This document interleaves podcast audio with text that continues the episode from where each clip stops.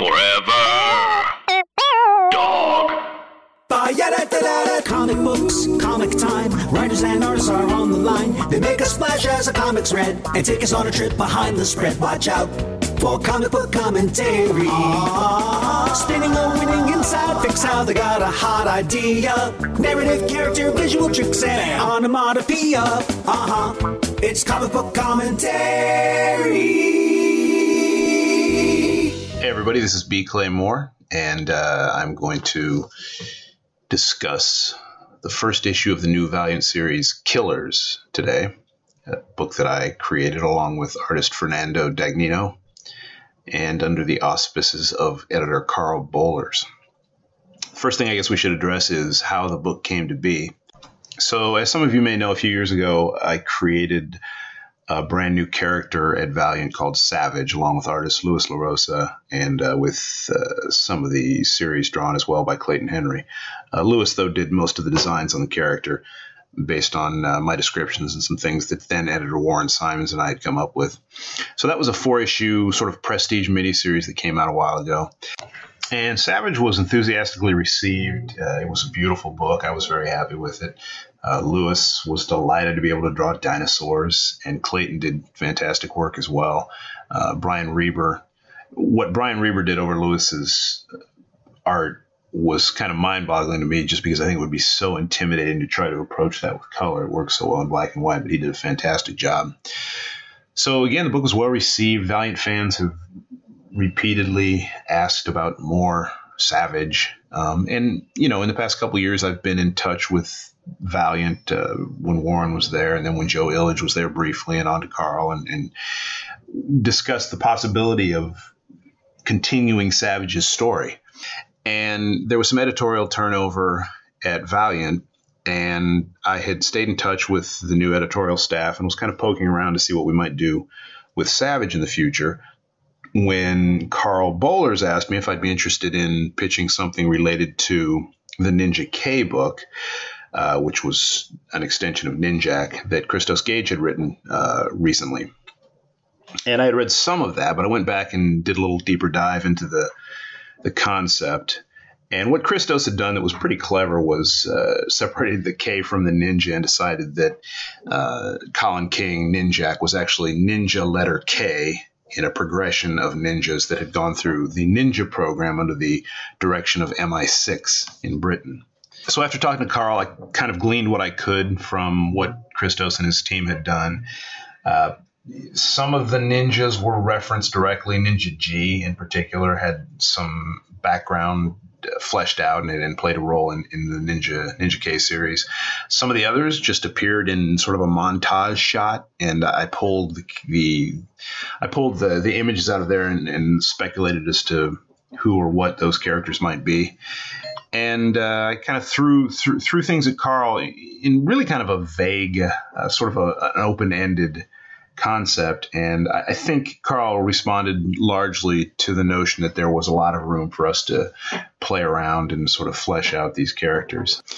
And one of the key things in this book was we, we wanted to do some just sort of fast paced, over the pa- uh, over the top action, uh, have a lot of fun with it. Um, not get bogged down in exposition or super detailed, wordy backstories. Sort of throw readers into the fire from the beginning and let them uh, figure out where we were, who they, who the characters were, and where we were going. And I think this first issue reflects that or that goal. So, and really, on top of that, it's a fun excuse to play around with a broader version of ninja characters. Um, one of the one of the things that one of the reasons that the Valiant characters in the Valiant universe was so easily revived is because no matter what you think of the original stories from the 90s, and I, I know a lot of people still love them, but the concepts were usually sort of a combination of really accessible, cool ideas and, and put together.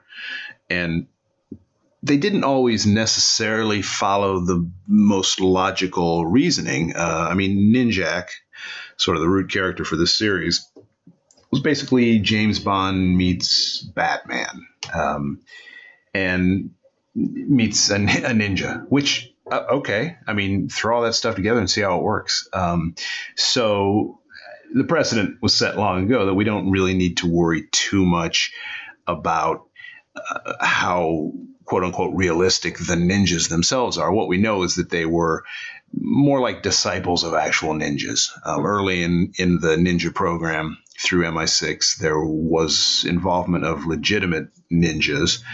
And then from there, their training built upon that basic foundation. So it, it, it basically it's more like echoes of ninja, um, but they still are rooted in the ninja tradition.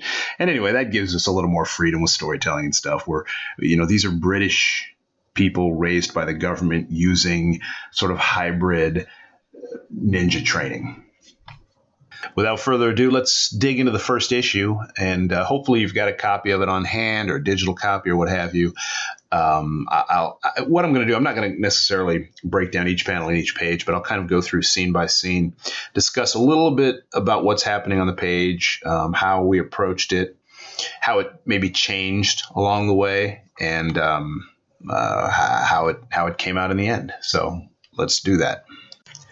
So the issue begins uh, literally right away. We're in the middle of a fight scene. There's an older woman crouching near a stove and a pot of boiling water, and some dark clad commandos uh, appear to be attacking her in the kitchen. And uh, accompanying this action is a narrative caption that seems to be a little at odds with what's happening. It's more a reflection on the nature of true love as love ages, and what have you. Um, so this woman is and I don't, we don't necessarily learn this right away, but this is Devachka. She's a former Russian spy um, who we learned in, in the Ninja K series um, was once the mortal enemy of Agent G or a Ninja G.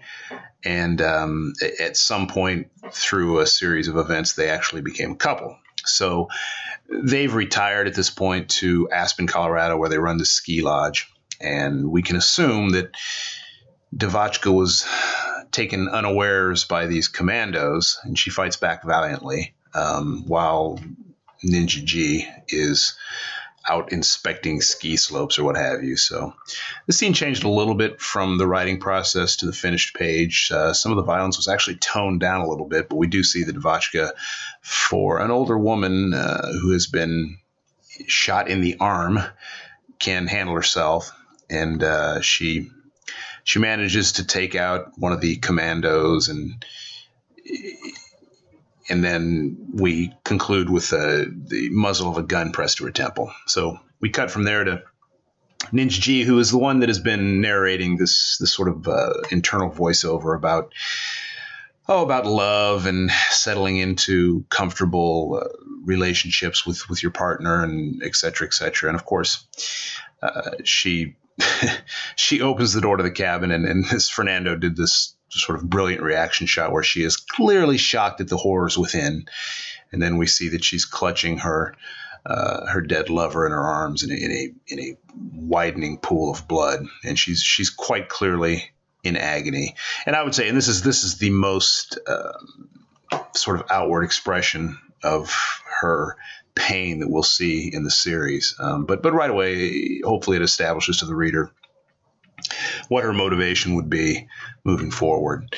Um, also, in the in this scene, you'll see if you pay attention, um, Ninja G, who whose code name is Blind Spot, is dressed in sort of a unique color scheme and a parka with cool glasses. And one one of the things that uh, that carries throughout the book is that each of the ninjas has their own sort sartorial style, if you will, and and uh, uh, from from there we cut uh, to a scene in Burano, Italy. We see that uh, there's a well dressed gentleman who is keeping tabs on reports of the carnage in Aspen, Colorado.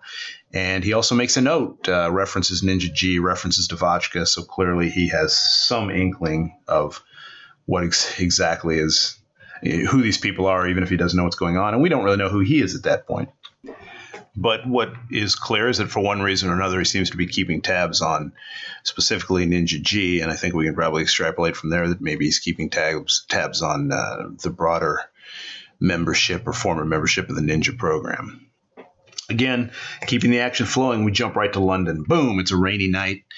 Uh, we see a man climb into a car, and he's greeted by a, a, a katana, uh, a sword at his throat and we see that Ninja G is not only does she have a sword at his throat, she's got a gun pointed to his head. So she's she means business here from the back seat, and uh, we learn that this is um, this is basically if you've read Ninja Ninja Ninjak or Ninja K, you know that this is. Um, the official handler of Ninjak, but it's not really important at this point. She, she explains who it is, and she, she believes that MI6 might be responsible for the attack on on herself and Devachka.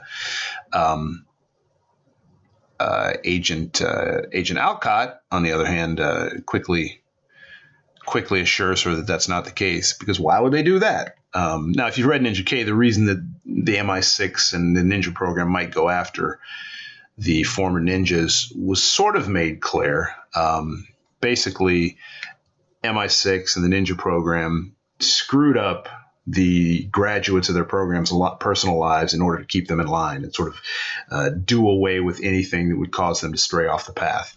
But he does have a point in that it doesn't seem super logical that they would do that uh, at this point when most of the former members of the Ninja program have long since vanished. Now, this scene was originally written in an alleyway, and editorially, it was moved into a car, which honestly doesn't seem to make a lot of sense until you look at the scene and see how Fernando handled the the rain patter on the window and the reflection of the rain on the faces of Alcott and Ninja G, and it actually does make for a more evocative um, and sort of impressionistic scene. So anyway, Alcott sends her off to. Um, to he reveals that one of the other former ninja program members has has been spotted and that plunges us right back to Burano, Italy, where we probably now realize that the handsome gentleman in the red suit might be another graduate of the ninja program. So he's clearly been in Burano for a while. He visits this colorful town square. Uh, one of the things that Fernando added to the scene that I'm pretty sure was not in the script is the presence of uh, sort of seabirds, uh, birds flying around the square. Um, and, and, and, what I like about that is as the scene progresses, we see them, you know, floating around the square, flying in the background. And then when the action really takes off, we can see them sort of scatter, and, and uh, it, it, it, helps sell the notion that uh, everything is chaos. Um, so this is actually, it's not revealed at this point, but um, this is Ninja J, um, who, if you do the math, H I J E F G H I J, he was one of the ninjas who came after Ninja G. Um, and he has some witty banter with a seafood vendor who's happy to try to sell him some prawns, and in the process, uh, this, uh, this, ninja Ninja J pulls out his vape pen, and then the seafood vendor has his brains blown out, um, which is shocking to him. And at that at that point. Uh, he is under attack. His vape pen is shattered. Um, I, I think you know, the presence of the vape pen indicates maybe he's a little douchey. Um, there's a great bit um, in page not sure what page we're on here, but the, the second page in the fight scene here, where uh, Ninja J sort of climbs the seafood cart and does a backflip as innocent bystanders are being blown away. And we see prawns go flying in all directions um, as, as, the commando that's attacking him is, is double barreled action shooting, trying to shoot him, shooting an innocent woman in the chest. Uh, Ninja J fights back. He drags uh, one of the commandos towards him after after piercing his shoulder with a blade. And this is when we first see an indication of the presence of these ninjas' ki, um, which is a thing that hadn't really been investigated previously. But as a bullet comes flying at Ninja J, he recites a mantra, and then the bullets ping off of his body and as of course as they ping off his body, they ping into the bodies of bystanders. Um, not that it seems to concern here the commandos. And that's actually kind of important moment in the story because it's the first time we see that there's carnage happening in the vicinity of the action related to the book, and the main characters don't really seem to notice. You know, they're kind of above what's happening around them. So, as innocent people fall by the wayside, it it barely registers uh, to these guys because they've got uh, their own sort of, uh, in their minds, more important battle going on. You know, they're killers, and uh, they expect uh, people to be killed. Oh, it, it, might be worth noting here that his code name is Carapace, um, related obviously to the nature of his powers. having his vape pen destroyed evidently really annoyed him. He snaps the neck of one of the commandos. Uh, birds fly in the background, and then he's under attack again by another commando who's throwing uh, daggers at him, and he smacks the dagger away. Uh, we realize at this point that that when he recited that mantra, he evidently gained this sort of uh, steel hard skin. But at this point, he he runs out of the scene. He just tries to get the hell out of there, pushes people out of his way. And there he's met by this mysterious little girl with uh, orange hair, sort of an Asian girl in, in, what looks like a purple velour or crushed velvet suit. Uh, super uh, intriguing character design. And the expression on his face when he meets her, I think, makes sense. He looks a little bewildered and says, What now? Um, we don't learn who she is, but she does calmly tell him that they have to speak. Um, so at that point, we cut away. A few hours later, we're back at the scene of the crime. There's bodies, there's body bags, there's cops, there's a few bystanders, and oh, there's Ninja G in the crowd in a cool coat and hat. Uh, she asks one of the people what happened, and they explain that there was this crazy fight. Somebody has a broken neck. People are shot to death, and masked men were involved, which of course attracts Ninja G's attention. And she wanders off, realizing that maybe there's some connection here. And obviously, we know that she's in Italy at this point to try to track down Ninja J. Oh, and briefly speaking of Burano, Italy, I, I picked the location primarily because visually it's a really colorful, interesting locale with uh, canals and, and cool setting. But I, I think, um, unless I'm wrong, I think Fernando had actually recently visited Burano, so he was glad to see it. And I think it shows in his work as well. He really does a great job of creating a sense of time and place. And you know, you, you, when you use a real locale in a comic book, you're never using the real locale. You're using a hyper realistic or sensational version of that locale. And obviously, Fernando did a fantastic job at that. Anyway, that's obviously that's why Ninja G Desdemona Blind Spot is in Italy. Uh, she's as she's trying to track down whoever attacked her and her uh, lover Devachka. Um, along the way, she is accosted by the same little red haired Asian girl in the crushed velvet suit who does call her Desdemona Rush. So we realize Ninja G is actually Desdemona Rush at this point. Um, and again, her reaction is much the same as Ninja J's. She sort of crouches down and says, I don't call myself Ninja G these days. And what do you want, little girl? And she actually explains in a little more detail. Uh, her name is Shuriken and she explains that she's the daughter of the Jonin. Now, for readers of Ninjak or Ninja K, they'll know that the Jonin was this sort of ancient, ageless Japanese uh, trainer or sensei, sensei for members of the ninja program. Uh, she Ninja G is a little surprised that this young girl would be the daughter of this ageless gentleman. Um, no real explanation is given, but she does ask her to come along with her, and she she notes that she's, uh, you know, she herself, Ninja G, is much younger looking than what her age should be, since she should be in her 70s. Um, and then we have a little scene here where where Shuriken explains that one of the secrets to the Jonin's long life is the gathering of a particular ancient object. Um, it must be must be tracked down and retrieved periodically, and uh, the object or the artifacts are called the Tears of the Burning Monk. And she reveals that they're in this heavily guarded deep chamber within the bowels of an old glacier. And the Jonin would like Ninja G to retrieve those for her. And of course, Ninja G has. She thinks it's possible that the Jonin is maybe responsible for this, or the members of the ninja program who were related to the Jonin are responsible for things that are happening to her. So she really has no interest in this.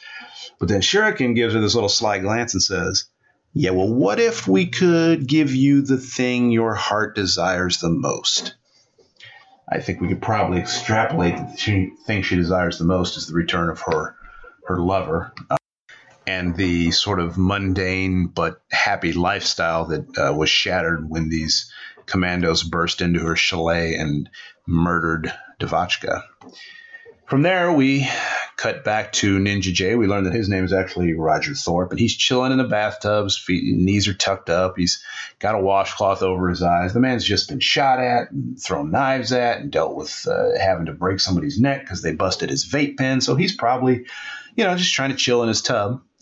Um, but here's Desdemona Rush, Ninja G, blind spot, uh, with again her sword is now across his neck, much as it was across Alcott's neck earlier. And she does let us know here that he is the J to her G. And again, he recites his mantra and snaps her blade in half, which, well, okay, now she sees that that's his power. Um, at this point, we learn that it's the Jonin who had taught Ninja J to access his ki.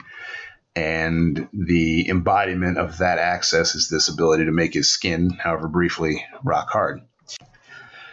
Of course, at this point, um, we, we do allow ourselves a little exposition, just about the most exposition that we'll see in the series. And, and I, I, kind of liked it in the background of this scene as she's discussing things with him and he's he's responding. He's, you know, we see him dressing up and it almost looks like he's getting ready for a date, which kind of in essence he is. I mean, to these people, uh, I guess you want to look your finest for a date with um, with violence.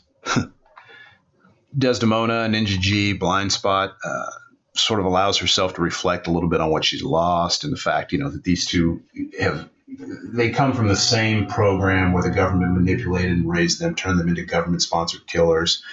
Along the way, the government also batted away any loved ones or attachments in their lives, which has left them none too happy or not beholden to their former trainers and handlers. Um, so Ninja J towels off, he dresses, puts his shoes and his his red suit back on, snaps his cufflinks on. He's talking to her calmly about things. He suggests that maybe they could team up, get to the bottom of things together. Um, she says, you know, that's probably a good idea. He does drop a hint here. Now we, we know that we know that Ninja G has lost the one thing that is nearest and dearest to her heart, which is, of course, her lover Devachka. What we learn as the series progresses, no spoilers, is that each one of the members, uh, each one of the former ninjas, uh, each one of the killers, has lost something that they hope to regain. And the reality is that might be part of the reason why the Jonin has singled these different members of the uh, the program out. Um, and a, without giving too much away, there's a little hint here when Ninja J says uh, he survived the early 2000s, racked, racked up an impressive body count along the way. I haven't completely lost my edge. Of course, nobody said he lost his edge, so maybe that's something that's on, on his mind a little bit. Um, anyway, she turns and says, "Okay, well let's let's see what we can do. Let's see if we can find." And then he here comes the mantra. He rears back and boom, knocks her right out the window. Um, and uh, you know, she let her guard down.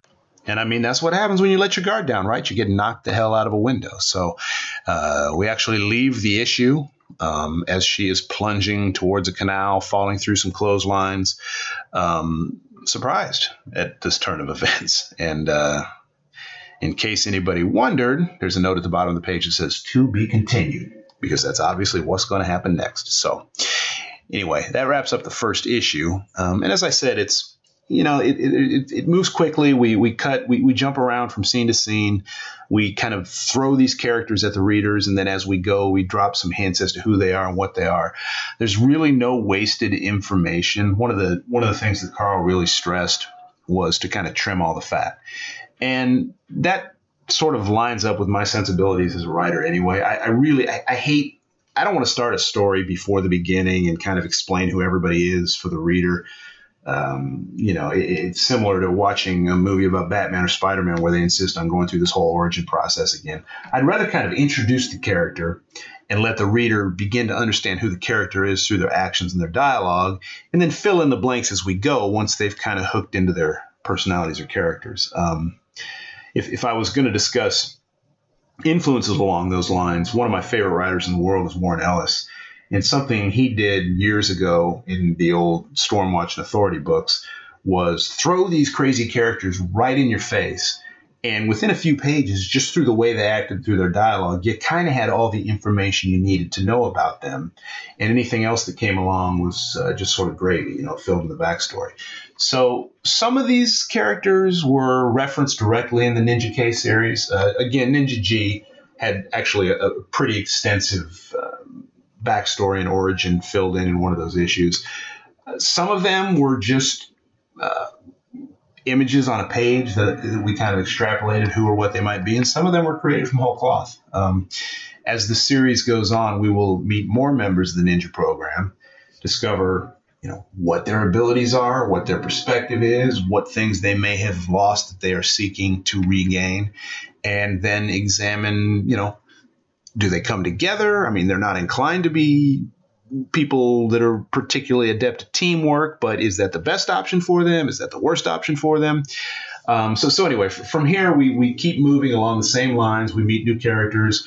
Uh, the action gets a little crazier, gets a little more intense, and at the same time, I think each of these characters is hopefully interesting enough and has enough depth that any of you reading the book are going to be curious enough to stick around for this whole series and then hopefully to see where they might go from here, what corners of the Valiant universe they might pop up in, and and um, you know what how they could act as a fly in the ointment for any of the other characters within the Valiant universe. All right, so thanks for tuning in and listening to this commentary. I hope that you guys have scored copies of the book. As always with Valiant books, there are some pretty cool variant covers available, and there will be for the next issues too. Um, and, and again, it's uh, it's a five issue series.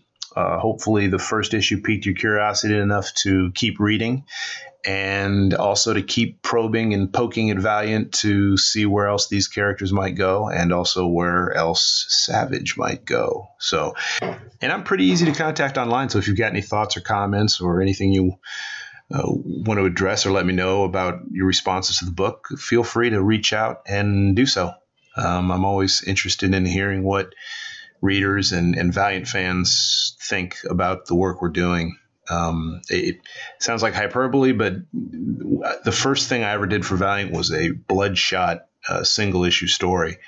And just the response from the Valiant fan community and just sort of their excitement at tracking the issues down and the variant covers and uh, finding me at conventions and taking pictures and do it, and you know posting those pictures online it, it, it really energized me and there, there can be so much negativity and sort of useless um, negative energy attached to the industry that the sort of positive enthusiasm and excitement for all things Valiant that Valiant fans embody is it's it's just different and and it really turns me on. So I'm again, I first noticed it when I just did one single issue of Bloodshot. It obviously continued uh, with the Savage series. Um, and and hopefully it continues again with Killers. Um, I can't you know I can't wait to start hitting conventions where people come up to me with the various covers and just want to talk about what's going on. Um, it's it, it, may not be the largest community of fans in comics, but there's no doubt in my mind it's it's the community with the most positive energy and enthusiasm behind them. So that is always gratefully appreciated. So